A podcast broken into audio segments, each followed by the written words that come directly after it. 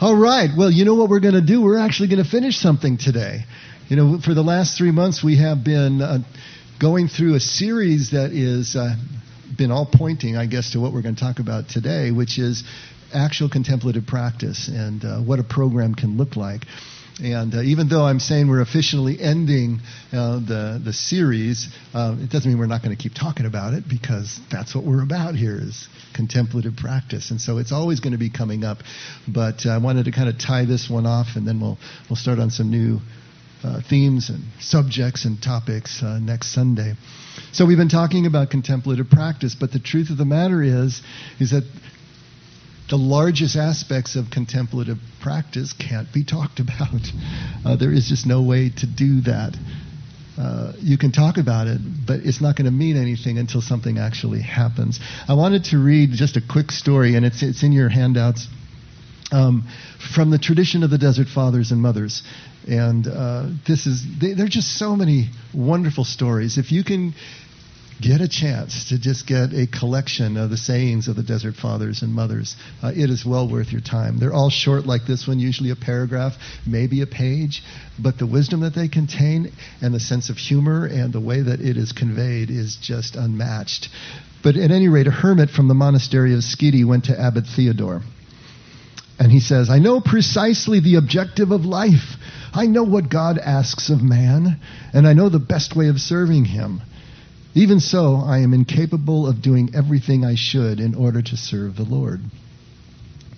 Abbot Theodore remained silent for a time. Finally, he said, You know that there is a city on the far side of the ocean, but you haven't yet found the ship, nor have you loaded your bags, nor crossed the sea. Why spend time commenting on what it is like or how one should walk through its streets? Knowing the objective of life or recognizing the best way of serving the Lord is not enough. Put into practice that which you think, and the way will be revealed all by itself. That's it. Right there. Little tiny story. But that nugget says so much. Everything we think we know about God, everything we think we know about spirituality or the objective of life or anything else that we may think that we understand and have studied maybe for decades have vast charts and schematics and all of that. It's kind of like basic training before the first bullet whizzes past your head. It's kind of like spending all day on the ground learning about skydiving before you actually jump out of the plane it's like all the baby books you read before your first child gets sick as an infant. All the preparation in the world is not going to make up for the actual experience of doing anything that is connected to life, anything that is really connected to living life, that is physical, that is relational the map is not the territory. And there is no substitute for walking the territory. We have to walk the territory. And the first followers of Jesus profoundly understood this. they called themselves in Aramaic Talmidi Urha, which literally means followers of the way. And I know I've made this point so often that you probably are going to be internally rolling your eyes. Let's see if you're going to roll your eyes for real here. Yeah. But they called themselves followers of the way, not even followers of Jesus, followers of the way. And this is such a significant thing to consider. Because they understood that in order to know, and know in the true sense, in the Hebraic sense, intimate experience, to know from intimate experience, not just mental conception, to know, to believe, which is never separated from trust in the ancient languages to be able to know, to be able to trust as Jesus did, or to be able to know and trust in Jesus himself, you had to do what Jesus did. You couldn't follow on. You couldn't passively just kind of get it by osmosis. You had to do what Jesus did. And this is Jesus' message. It may sound heretical that we can do what Jesus did. Well, he told us that. unless you do what I do, then you can't know the truth that's going to make you free. People are going to know that you're my followers by your love, not by your conception of things. It's by your love. And unless you pick up your cross daily, deny yourself and follow me, then you're really not my followers. He's telling them over and over again. And then he says at John 14, These things you see me do, you will do, and greater things than these. It's all there we gloss over it, and maybe because where we place Jesus theologically in our minds, we don't see ourselves as being able to do what Jesus did. This is John taking care of me, by the way, bringing me my tea. you can tell my voice is a little off today.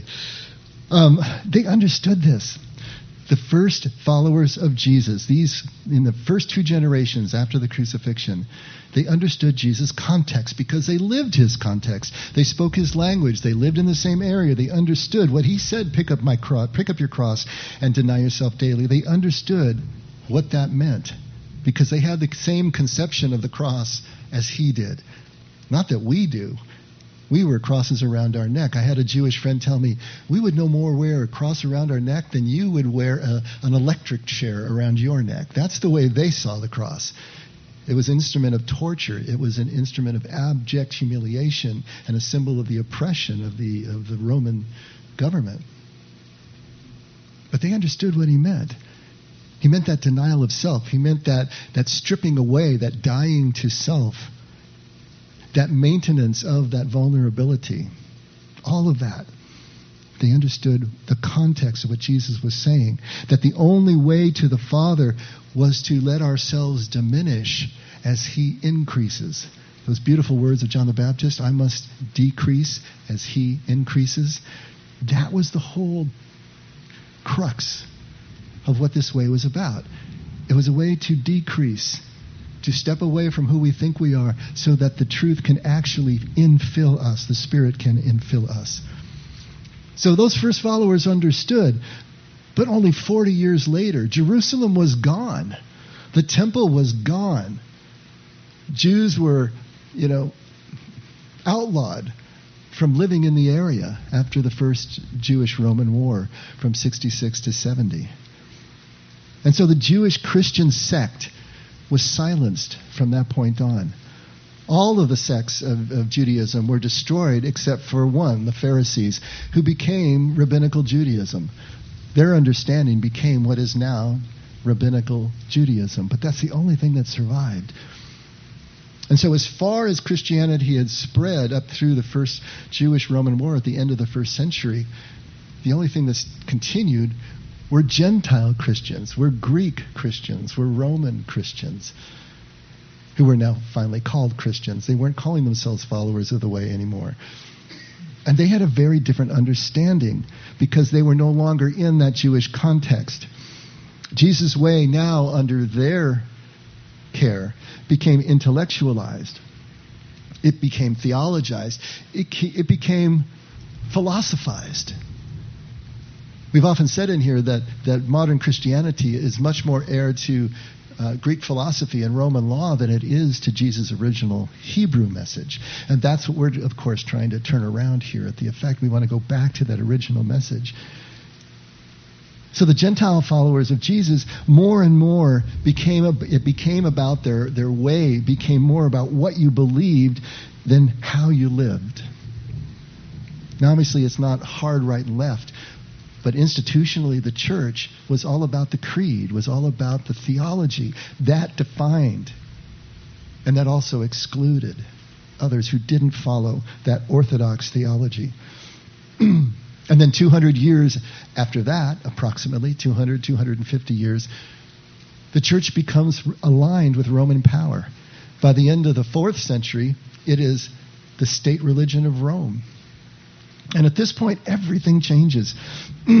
All sense of Jesus' way is officially lost in the church as it becomes aligned with Roman power and all that that means. Now, that doesn't mean that the church could no longer help to guide people to Jesus. Many Christians in the church found their way, but it wasn't part of the institution anymore. It wasn't part of the face of Christianity anymore.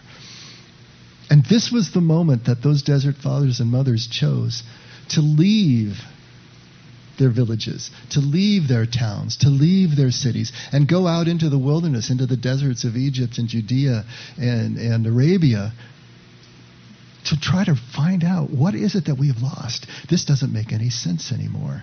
Thomas Merton says they saw their life, their society, their church as a shipwreck. And as long as they were flopping around in the in the debris field with everybody else, they were no good to anyone. They had to get their feet on solid ground so they could reach in and pull someone out. And their way of doing that was to flee, to go into the deserts and create what became the Christian monastic movement. But they felt they had to leave the church in order to re-find what Jesus' way was all about in the beginning. And the desert spirituality that they developed there, which was a perfect mirror of Jesus' way, is called hesychasm. And I want to read just a couple of paragraph, paragraphs from um, Henri Nouwen's book called The Way of the Heart. And uh, we actually did this as one of our book studies uh, a while back. And if you haven't read it, it's a small book, it's an easy read. It would be great for you to take a look at because what he is laying out is what this hesychasm really is. What is hesychastic prayer? What is this way of the heart that four centuries after Jesus had to be so radically imposed on communities of people because the church had taken a left turn at Albuquerque, right? Anyway, he writes, when Abba Arsenius had asked for the second time, Lord, lead me to the way of salvation. The voice that spoke to him not only said, Be silent, but also pray always. To pray always. This is the real purpose of the desert life. This is in the, in, the handouts too, if you want to follow along. Solitude and silence can never be separated from the call to unceasing prayer. The desert fathers and mothers did not think of solitude as being alone, but as being alone with God. They did not think of silence as not speaking, but as listening to God. Solitude and silence are the context within which prayer is practiced. The literal translation of the words pray always is come to rest. Isn't that interesting? Come to rest. The Greek word for rest is hesychia. And hesychasm is the term which refers to the spirituality of the desert. A hesychast is a man or a woman who seeks solitude and silence as the ways to unceasing prayer. The prayer of the hesychast is a prayer of rest. This rest, however, has little to do with the absence of conflict or pain. It is a rest in God in the midst of a very intense daily struggle. Hesychia, the rest from which the rest which flows from unceasing prayer needs to be sought at all costs, even when the flesh is itchy, the world alluring, and the demons noisy. Remember when Jesus said, I didn't come here to bring you peace, but the sword? And we think, what's he talking about? He's the Prince of Peace, right? Well, the Prince of Peace is Shalom or shlama in Aramaic. When he uses the word, I didn't come to bring you peace, the word he's there mean, the word he uses there is a different word. And it means tranquility. It means calm. He didn't bring that because he knows that this way is going to create all sorts of disturbance, both internally and especially between the person who is trying to follow the way and the people closest to him or her. It just happens. And this is what he's saying here. This rest doesn't mean that it brings tranquility and calm, but it does bring a rest that is indescribable until you have experienced it. Most of us think prayer is primarily as an activity of the mind that involves, above all else, our intellectual capacities. This prejudice reduces prayer to speaking with God or thinking about God. Since speaking with God usually seems to be a quite one sided affair, prayer simply means talking to God. Great frustrations. If I present a problem, I expect a solution. If I formulate a question, I expect an answer. If I ask for guidance, I expect a response. And when it seems increasingly that I am talking into the dark, it is not so strange that I soon begin to suspect that my dialogue with God is, in fact, a monologue. Then I may, be, may begin to ask myself, to whom am I really speaking? God or myself? Thinking about God makes God into a subject that needs to be scrutinized or analyzed. Successful prayer is thus prayer that leads to new intellectual discoveries about God. Just as a psychologist studies a case and seeks to gain insight by trying to find coherence in all the available data, so someone who prays well should come to understand God better by thinking deeply about all that is known about him. But the crisis of our prayer life is that our minds may be filled with ideas of God while our hearts remain far from him.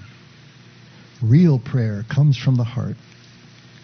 It is about this prayer of the heart that the Desert Fathers teach us. See, desert spirituality was kind of going back to the future, going back to the original way of Jesus that had been lost institutionally and by and large within Christianity by the third and fourth century.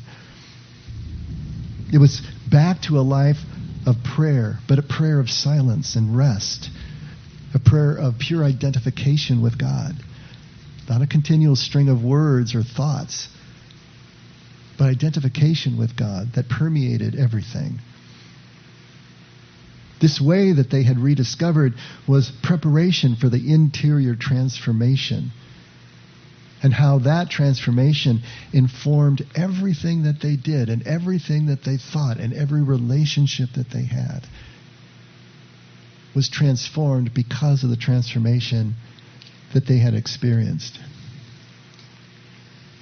Hesychastic prayer of the heart, as Nouwen is talking about it, as it was understood by the Desert Fathers and Mothers, is what we mean by contemplative practice today.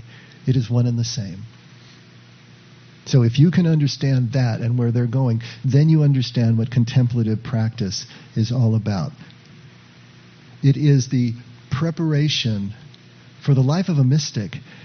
And to demystify that mystic word, it simply just means someone who is completely full of being, presence, connection with God, with everyone, nothing standing in the way. Kind of like we prayed in that, that meditation during the worship set.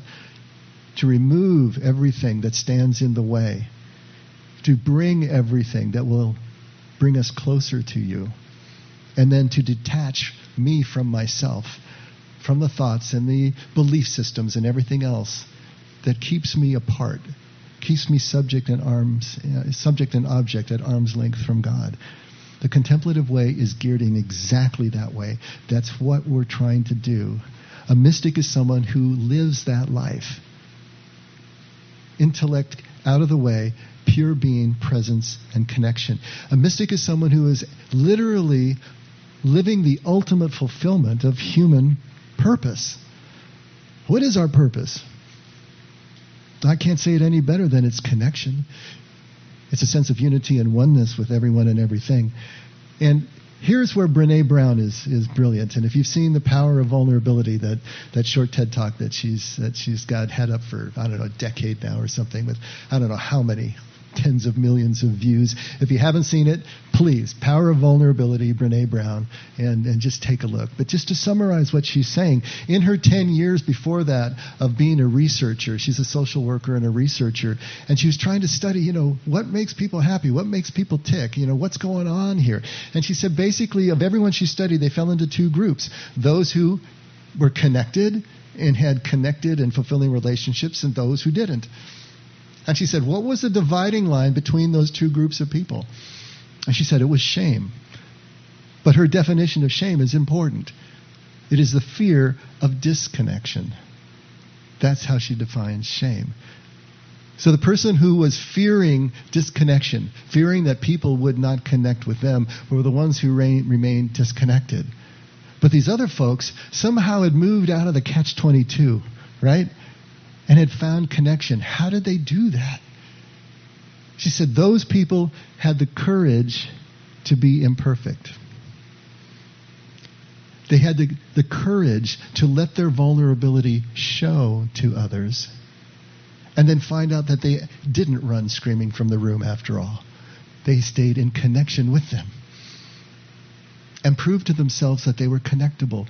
The ones who led connected lives believed that they were worthy of connection. Simply that. And it was their vulnerability, their willingness to show their vulnerability, that proved it to them in the process. We have to break through the shame, which means we have to break through the fear, right? Now, the Bible tells us the only thing that casts out fear is love.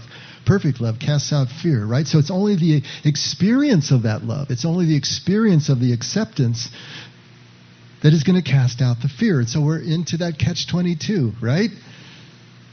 We can't break the shame until we experience the love, and we can't experience the love until we break through the shame. How do we do that? Well, she tells us it's courage. What is courage? Courage is the ability to act in the presence of fear. It doesn't mean the fear is gone. It means you act anyway. Somehow these people were willing, or maybe they were lucky enough to grow up in a, in a home of origin that had that kind of, of, of, connection with each other. And so they learned that they were worthy of connection as children. Beautiful, the way it's supposed to be, right? How many of us grew up in homes like that? So those of us who didn't have to find a way to be able to be courageous enough to act in the presence of our fear, in the presence of our shame, and let people see that we're not perfect and find out whether they will reject us or accept us or not. And some will reject us, but most won't.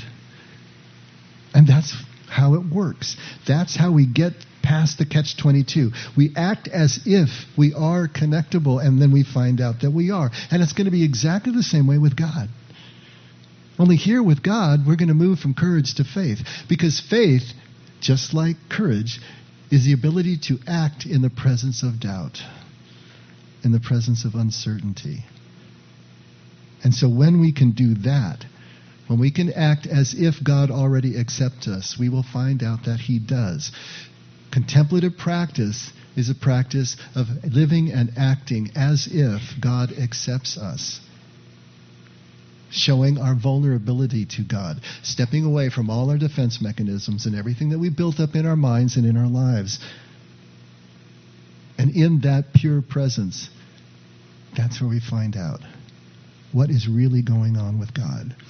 So, how do we do that? How are we going to pull this off? And there's two ways.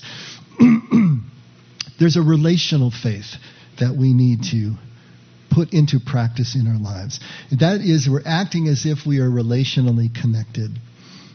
That others actually do accept us and love us. And there are five essential elements, and I know I've talked about these here many times, but to reiterate and put all this in one place, those five elements that everyone needs in their life to be able to have a balanced life, to be emotionally regulated, to be healthy enough to take the next steps that we're talking about in terms of spirituality are community, accountability, structure, discipline, and service. Those five are absolutely essential. When someone comes to me because their life is out of balance and they're looking for counseling or looking for help, first thing I'm going to ask them is, What does your daily and weekly routine look like? And I'm going to find out that one or all of those five are missing. They've atrophied, they've been blown apart, something has happened. And so it's a process of then rebuilding. This is a community. You all are part of this community. This community is structured. And by a structured community, it means it has to meet at least once a week, if not more times. If you belong to a community that meets once a month, that's not enough. That's not going to be a structured community. It's not going to do for you what you need. so you need a, a, a community that has a structure. They meet, they have formal meetings, and they do this and do that. They have dinner together, they wear funny hats, whatever they do but you're disciplined to that. You actually show up for those meetings. And you don't just show up and hang on the wall and check a box that you were there. you get connected with people. You come early and you talk and you get to know people and you get phone numbers and you stay late and you do the same so that by the time that you're really connected with them, if you miss a meeting, everybody notices and they're going to call you and ask you where you are or if you're okay. That's accountability.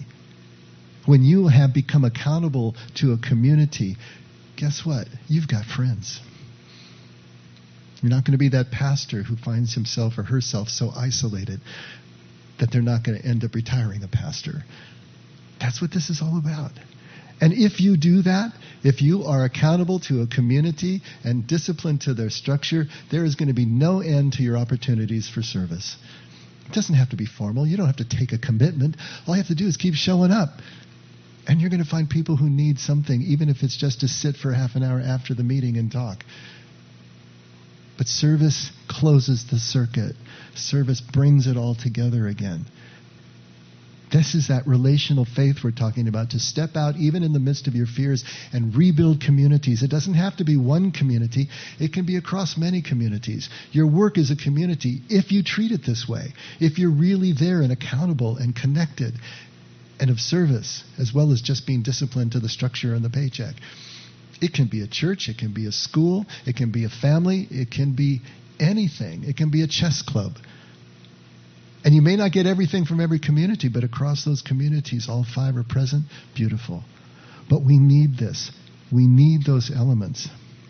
They're focused across all our human relationships, and it breaks down our shame as we find ourselves accepted, looked forward to in this community life, right?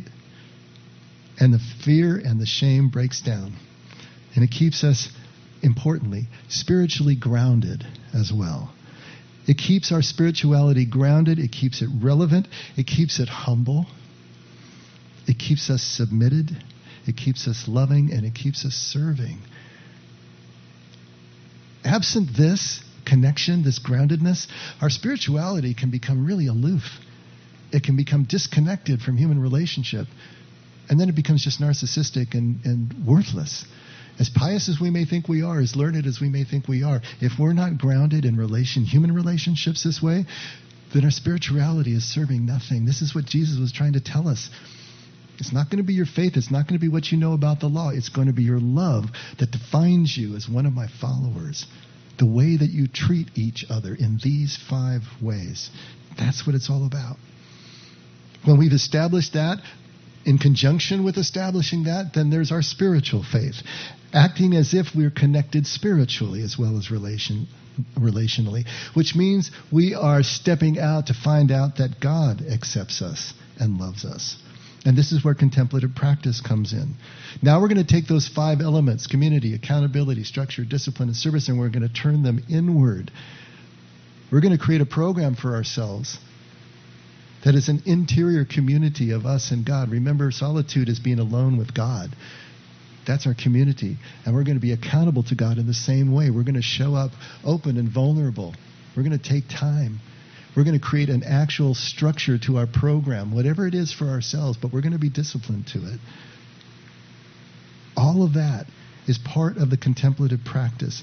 Practicing presence awareness and presence beyond our thoughts, beyond our emotions, beyond the small self, that egoic self. It's going to expand out. And the contemplative practice and process is going to be a process of subtraction. Those four S's that we've been talking about silence, solitude, stillness, and simplicity are all agents of subtraction. We're taking something away, right? We're taking away the noise. We're taking away lots of bodies and, and, and the distraction of others. We're taking away the activity. We're taking away the things so that we can decrease as he increases so that we can become more and more aware of what really is in front of us with all, without all these things remember that prayer take away everything that keeps me from you stripping away our beliefs our distractions so we can see what is this is contemplative practice. Now, just living life, life is going to do a lot of this for us. As Richard Rohr says, it's great love and great suffering that are the two paths toward the transformation that we're seeking here. Because love and suffering both have the power to strip away our illusions, strip away our distractions, and to reveal real priorities as they should be, and real values as they should be, like nothing else really does in life. When you fall in love, everything just kind of falls away. And when you get hit with a loss that is so traumatic for you, everything kind of falls away, doesn't it? And you are here and now, raw, seeing life as life really is. Contemplative practice is a way of living pointed intentionally at that kind of pure connection, that kind of raw reality, being able to see what is really in front of us, present, by subtracting, by simplifying our way to a truth that will set us free. What Jesus said was the only way to the Father, this only way of Jesus. This is what contemplative practice can do for us. Instead of having to wait for life to strip us, you know, or as we say in the program, hit bottom, bringing the bottom up to us. It's a kinder and gentler way of being able to get to that same place or use both of them, our program and life, meeting in the middle of this place of pureness and awareness and softening the blow of the traumas that we face in life at the same time because we've been practicing those little deaths. We've been practicing stepping away, picking up our cross daily. And there are tools that we can use in contemplative practice. and these tools are sets of activities and sets of practices that are all geared toward building awareness, all geared toward stripping away anything that obscures presence. And I like to categorize these in, in two places. The first is offline. Offline is away from our regular daily activities of living, right? Our ADLs. We're going to be away from that. So we're going to carve out time. And the goal of this offline, carved out contemplative practice is to hit the place of choiceless awareness. And we talked about this a couple Sundays ago. It's being hyper aware, but choosing not to focus on any one thought, sense, emotion, choicelessly just being aware and present. That's going to be our goal, and everything that we're doing in this offline, carved out time, this quiet time, is going to be geared toward that. Now, it doesn't have to be real formal. It can be informal. It can be time that you set aside. But remember, it's got to be structured, and you need to be disciplined to the structure. So set something up. What is it?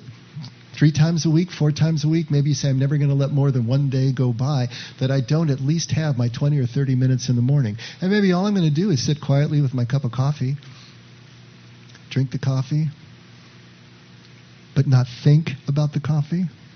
Watch the shadows move across the room early in the morning, but not think about the shadows, just let them move hear the dogs barking and the birds going and the fountain in the backyard, whatever is going on, but without thinking about it and just allowing this time to be fully present. It can be just that.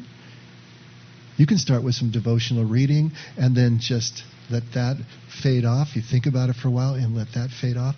It can be anything you want it to be, but the goal again is choiceless awareness. If you're doing what you're doing with that goal in mind, it is contemplative practice, and it's taking you toward where you want to go. Aware, but choosing not to think. Now, what is online? Online, then, is in the middle of your day. It's throughout your day. It's your online time. And now we're talking about mindful presence all day long. Now, presence mindfully is the fruit of what you're doing offline. If you get really good at being able to move into choiceless awareness and hold yourself there, then, when you get into the fray of the day, right, into all the distractions and the craziness and the pressure and the, the multitasking and everything you have to do, that you can come back to that mindfulness. You can come back to the only thought in your head is the task at hand, what you're actually doing, who you're actually talking to. And beyond that, you don't think about it at all. You just do what you do. It's like you're watching yourself do the task, but you don't even have to think thoughts about it. You're completely present, you're completely immersed. That would be the mindful presence. That, to the Desert Fathers and Mothers, is the continuous prayer. Aware of our connection, aware of the service, aware of what we're doing, but not thinking about it, not having anything inserted between us and the pure presence and God's presence unseen in the moment. That would be the mindful presence. That would be online. Now, I'm going to talk about three techniques, three activities that we can do in each of those, offline and online, so that you kind of know the lay of the land. What is it that we're working with here? Well, when we talk about offline, what we're really talking about, of course, is meditation. We're talking about centering prayer. And I'm going to add in contemplative journaling because I think that's a really useful tool. It worked well for me, and I think it can work for you as well. So, first of all, meditation. This is a bit of a sneaky one because a lot of people think that they meditate already uh, that I've talked to, and most people that I talk to that are meditating are using some sort of app on their phone. And there's nothing wrong with those, those are good tools as well. But if you're using an app on your phone, then most likely you're either listening to music, environmental sounds, and usually a voice that is talking to you, either doing some guided imagery or doing affirmations or whatever it is you may program it to do or choose for it to do. But there's a voice talking to you. As long as we're listening actively to a voice, as long as we're listening to music or whatever, our minds are still active. We're still using our minds. That can bring our attention to a point. That's what we're trying to get away from. But maybe using the app is a good first foray into meditation, like training wheels on the bike, right? Boosters on the rocket and you need those to get started. Perfect. Just go for it. But then understand that there are training wheels. And so in the app, at a certain point, when you've gotten really good at being able to sit for 20 or 30 minutes in that mode, turn off the voice. And you're just left with the music. Then turn off the music and you're just left with the rain or the wind. And then turn that off. Because your goal is to get to absolute silence. And maybe you need to just wean yourself off of those helps and get to that place but see if you can do it. Where we want to end up is in that place of silence. Because what we're trying to do is get to, through choiceless awareness, an awareness of our deeper self, awareness of God's presence behind that, and how the two are one. Now, there are two ways that that uh, that we can, or there's one way that I want to talk about in terms of a technique for meditation, is actually a Buddhist technique. In uh, in the original language of Pali is called anapanasati. Anapanasati means mindfulness of breath, or mindful breath, if you will. It's going to be following the breath. And then built on top of that is called vipassana, which literally means um, to see clearly or to see things as they really are. And so, built on mindful breath is the ability, as we get deeper into it, to really be able to see things as they are because everything else is cleared out. So, how do you do this type of meditation? Really simple. First of all, find a good place to sit. Do you need to be in a full lotus position? Absolutely not, unless you still have that kind of flexibility. You can if you want to. You can sit cross legged, but you can just sit as you are right now. Feet flat on the floor, uncross things that are going to, uh, you know, go to sleep if you don't.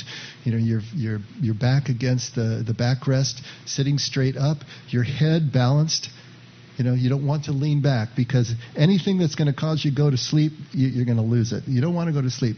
Your head balanced and just sitting comfortably, hands in your lap any way that feels comfortable to you.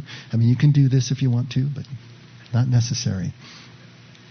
And then after you have uh, got the posture, eyes closed, then take a cleansing breath. It's just a long breath, you know, Inhale to the count of four, hold to the count of four, exhale to the count of four, repeat a couple of times. You can do a body scan if that helps you.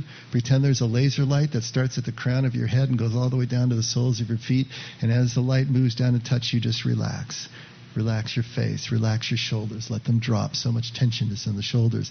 And just relax all the way down. And when you are really just in a very grounded, seated position, then notice your breath with your lips closed and you're breathing, as you inhale, it's going to feel cool around your nostrils. And as you exhale, it's going to be warm on your upper lip. And you just focus there. Cool, warm, cool, warm. You notice the breath. However it is. If it's fast and shallow, notice it. If it's slow and deep, notice it. Don't control it. Just let it be what it is. Cool, warm. And every time you realize that your mind has grabbed onto a thought and is running away down the street with it, you're thinking about the laundry list again. You're wondering when lunch is going to be or what you're going to have for lunch or, you know, what about that tax form that I didn't fill? cool, warm. Just come back to the breath and just keep coming back. When you first start doing this, you're going to have to be doing that every 30 seconds. Don't get frustrated. If the frustration comes up, cool, warm, cool, warm. Just keep coming back to breath. And that's it. The goal is to be able to do it 20 or 30 minutes. That's going to be an eternity at the beginning. So start with five, start with 10, whatever, and then slowly build it up. But whatever you say that you're going to do, whatever your structure is, write it down on a grid or a calendar or something, and then actually show up and do it. You'll find you'll be getting better and better. Don't bring any expectations into the sit. You're not expecting some revelation from God. You're not expecting an answer to a question. That's not the point. If you come in with that, then you'll be thinking about that the entire time. And the whole point of this type of meditation and centering prayer that we're going to talk about in a second is that you're not looking for any answers. You're looking to let go of your need for answers. You're looking to just be present with God's presence. And if there's anything in you that's saying doing a Hindu process is wrong or a Buddhist process is wrong, it's your intention that sanctifies these things. There's nothing in themselves. This is a physical process. But your presence makes it sacred and makes it spiritual. So just show up to it. The advantage of mindful breath is that your breath is constant and it's always there and you can stay focused on it and maybe that's easier for you. The disadvantage is is that it's always there. And this is where centering prayer comes in. Centering prayer is a practice that was developed in the 70s by a couple of Trappist monks. Thomas Keating was one of them, to try to bring a modern uh, face to the ancient hesychastic prayer of the Desert Fathers and Mothers. And so what they devised is everything is the same in terms of sitting and how you sit and your posture and the cleansing and all of that. But instead of following the breath, you're going to come up with a sacred word. A sacred word can be anything. You know, something that's not emotionally loaded to you that's going to create any kind of triggers, obviously. But just a word that, even though it doesn't necessarily mean anything in and of itself. It is the symbol of your intention to move back into choiceless awareness. It could be anything. I remember um, Bill, our Bill Felders over here, when he started doing centering prayer, he would do it on hikes that he was taking, you know, out in uh, a hiking path or something. I remember telling me that he would sit on a bench kind of halfway through the hike, and if I'm getting the story wrong, you can get it right from him, but I'll tell it the way I want to tell it, you know. He said halfway through he'd sit on a bench, and one day he was just having the hardest time. He couldn't break through. His thoughts were, were crowded, and he kept saying his sacred word, and he opened his eyes kind of in frustration, and he saw a cactus. So cactus became his sacred word. And it worked just great. You know, it was part of the environment. It was organic, and it didn't have any kind of loading to it. It worked. Your sacred word can be anything. Here's how you do it. When you're ready, you're set, you're comfortable, you just gently say internally, silently to yourself, your sacred word. It's, it, it's not like you're forcing it, you just kind of lay it down. Thomas Keating says as if you're laying a feather down on absorbent cotton, just gently. And then my best analogy is if you've ever sat by a still pool of water that has a film of dirt on it and you drop a small pebble in, as the rings expand, it clears that circle. That circle is completely clear as it moves the dirt out with the rings. And then slowly, as you watch it, it closes back in again. So when you say your sacred word, it clears this space, and you can just be in that space until it closes back in. And when you realize you're thinking again, you just say your sacred word gently again to yourself, clears the space. Now, in between, since it's intermittent, only you say the sacred word as you need to, you have this time that's completely alone with God. And it can be beautiful. And as you get further into it, these stretches can be long. And you're just there, just present, saying the sacred word only as needed. Again, the intent is choiceless awareness, to spend time in that space. Things will happen, but not during the sit. It's amazing how it works. Any revelations, anything that you get is going to happen during the day. Things will start to connect, stuff will start to happen, but you can't predict it. And it's not going to happen on your time scale. Your job is simply to show up. Just keep showing up. Now, for a lot of people, just to be able to sit for 10 minutes completely still, they're just way too ADD for that. That's not going to happen. Everything's going to itch, and you know everything's going to itch anyway. It's, you're going to feel it's like you're going through detox when you try to sit still for that long. And so, do a walking meditation. Nothing wrong with that. You can simply walk the perimeter of your room very slowly, just watching each foot and then you go into the same kind of whether it's vipassana or whether it's centering prayer go into the same mode but you have the body moving which can help. You can walk the backyard. You can actually walk around the block but make sure it's a time that's either early enough or late enough where there's not a lot of foot traffic and things you need to worry about things that would distract you and you can just follow the sidewalk around. You know, you can get on a stationary bike, you can get on a treadmill, you know, that just getting the body moving, but your goal is still the same to achieve that choiceless awareness. That can work just fine as well. And then once you get good at that, maybe you can take those training wheels off and actually sit down and be able to just sit and be completely still. So, those are two types of ways that you can work on meditation and choiceless awareness. Maybe coming out of that, contemplative journaling can be great. A lot of stuff will be welling up, but it's it's staying below consciousness. Sit down with a piece of paper and it can all flow. That was always my way of doing it centering prayer and then journaling. But when you journal, you're not journaling like you normally write. You're not thinking about syntax and grammar. You're not thinking about editing. You're not thinking about anybody who's going to read it. All that's out your mind. You're going to do it as automatically as possible. You're going to put the pen or pencil down on the paper and just let it move. You're not going to even write with punctuation or write in complete sentences. Maybe it's just a word or a phrase. Maybe it's a doodle in the corner. Whatever occurs to you, just put it down. Be as disconnected from the process as possible. Try not to think about what you're doing, just let it flow. And you'll be amazed at some of the things that will flow. But after you're done, just close it up and put it aside. Coming back and reading it later and reading in succession what you have written over time can be very revealing as well. But those are three ways offline, carved out time where you can really start to establish a contemplative bed and a way of honing those techniques so that you can bring them online, bring them into your day. Okay, what are the three for online? Well, the first one is going to be mindful presence that we were talking about. It is full immersion in the moment, as we were talking about. The only thought we have is on the task, and eventually there's no thought at all. We're just doing. And you say, well, how do you do that? You've all experienced it. You can call it flow, you can call it whatever.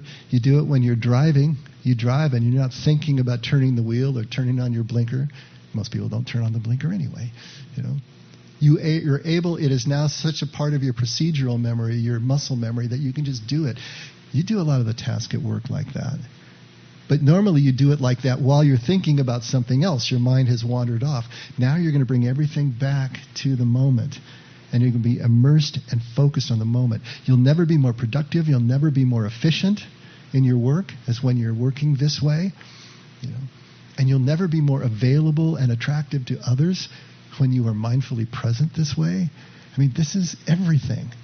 To be able to go through the day this way will be the best you'll ever feel and the best you'll ever produce. Most of us don't do the day this way. Most of the time, we're mind wandering. We're thinking about something else. So to be fully present and absorbed, and then every time you realize that your mind has wandered off, you use one of the techniques that you have used. You either come back to breath, you say your sacred word, and you come back and you focus. But maybe you need to go through a process to make sure that you're not being irresponsible. Because if a thought enters your mind, you can go through a little decision tree if you want to.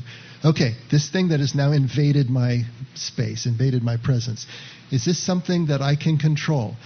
Nine times out of ten, you can't. If you know you can't control it, put it on the shelf, say your sacred word, and come back to the moment. If it's something that you can control, then the next question is Is there anything I can do about it now? Most of the time, the answer is no. You put it on the shelf, but maybe you make a note of it so that you can get to it later, right? And then you can let it go say your sacred word, come back to the space. If it's something you can control and you need to do something about it now, excuse yourself from where you are, go do it, come back, say your sacred word, come back to your space. So, mindful presence during the day, the maintenance of it is again, just as in your sit offline, when you realize your mind has wandered, you bring it back and keep coming back.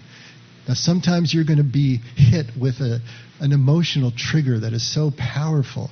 You know, maybe it's residual, maybe it's something that's actually happening in front of you. Someone slights you, insults you, something happens, and you feel that stab, and now you're in this emotional state. Well, that's pulled you out just as much as a thought will. There's something called the welcoming practice, which is a three step mode for being able to come back into alignment again, come back to the present moment. And it's simply to, first of all, acknowledge that you've been triggered with an emotion. And you don't stuff it, you don't push it away, you don't say, I shouldn't be feeling that.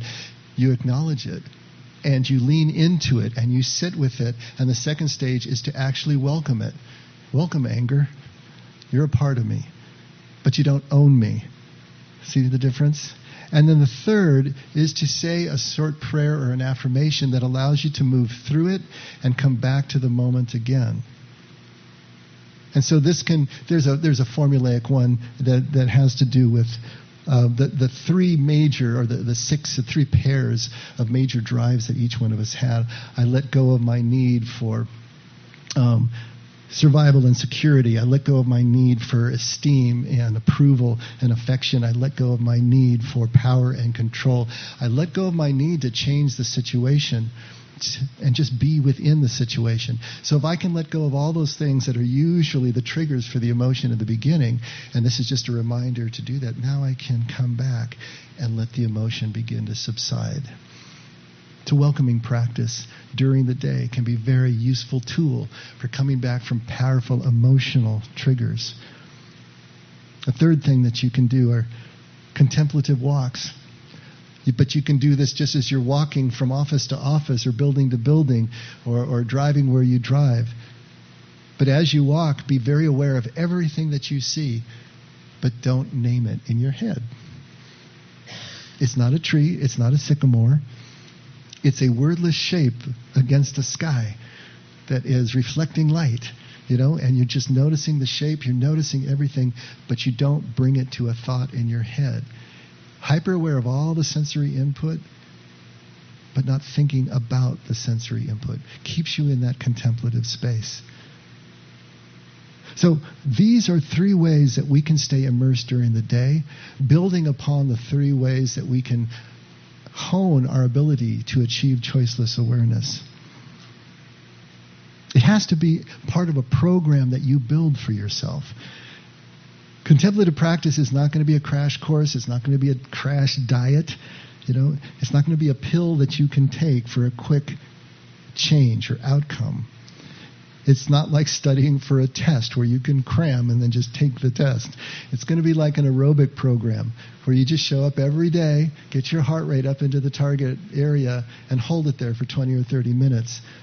What we're doing is taking our brain waves and pulling them down into a target area and holding them there for 20 or 30 minutes. And just like the aerobic program, you're not going to see any results at first and it's going to be full of resistance for you and it's going to hurt and you're not going to want to do it and everything in you is going to want to quit. But if you stay with it long enough and you start to see the first inklings of change and results and that spurs you on to keep doing it and then you find yourself actually looking forward to your workouts it's the same way with contemplative practice. But that's where the discipline comes in just continuing to show up.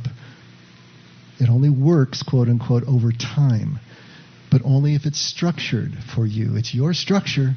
It can be anything you want, but you structure it. And then it only works if you're disciplined to the structure. It's also only going to work if you're not thinking about the outcome. This isn't a focus on an outcome. It's about being part of and participating in a transforming process. And the discoveries that you make along the way but the more focused you are on an outcome or what you want to achieve, the revelation or the illumination that you seek spiritually, the more that that stuff evades you. All that is a byproduct of just showing up to a process. It happens that way. It's not direct. If you focus on it, you're doing the exact opposite of what contemplative practice is about.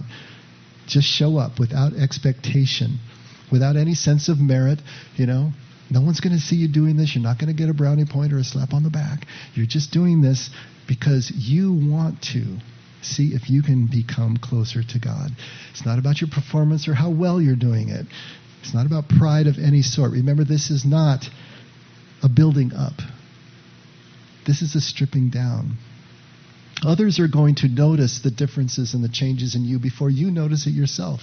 This happens over and over again. Someone is going to make a comment to you that they're seeing a change that you didn't notice. If you notice a change in yourself, it's usually retrospective. You walk into a situation that would have taken your head off six months ago, and it barely changes your blood pressure, and you realize, wow, that's new. That's kind of cool, you know? Remember what Jesus said? He was talking about giving, but he said, don't let the left hand know what the right hand is doing. It's kind of that way that you're working with yourself. You know, it's like keep the outcome in a place where you don't even know that it's there. Just show up. Wax on, wax off. Don't worry about karate. Just show up to the process. Keep the self conscious thoughts to an absolute minimum. At the same time, though, you have to have the structure.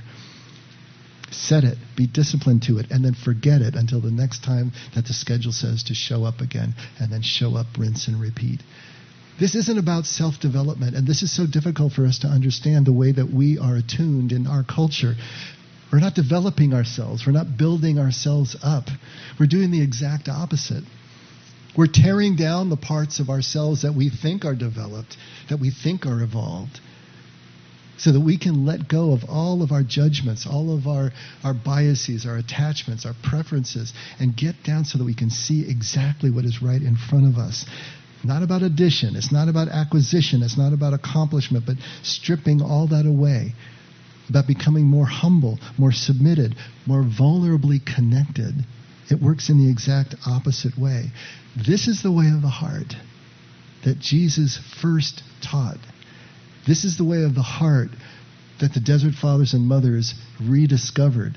This is the way of the heart that Francis of Assisi, 1200 years later, rediscovered. And everyone in between and since who has followed this way, despite what the church was doing, despite what the world was doing, despite how they came up and what family they came from, or where they found themselves in any other category of human life, they were able to find this space, this way of the heart not the head, and not even the emotion, though both are going to be present. Your thoughts and your emotions will be present, but we're going to move beyond them, back to who we were before our minds took over and made us believe that we were separate from everything and everyone, alone, ashamed, afraid.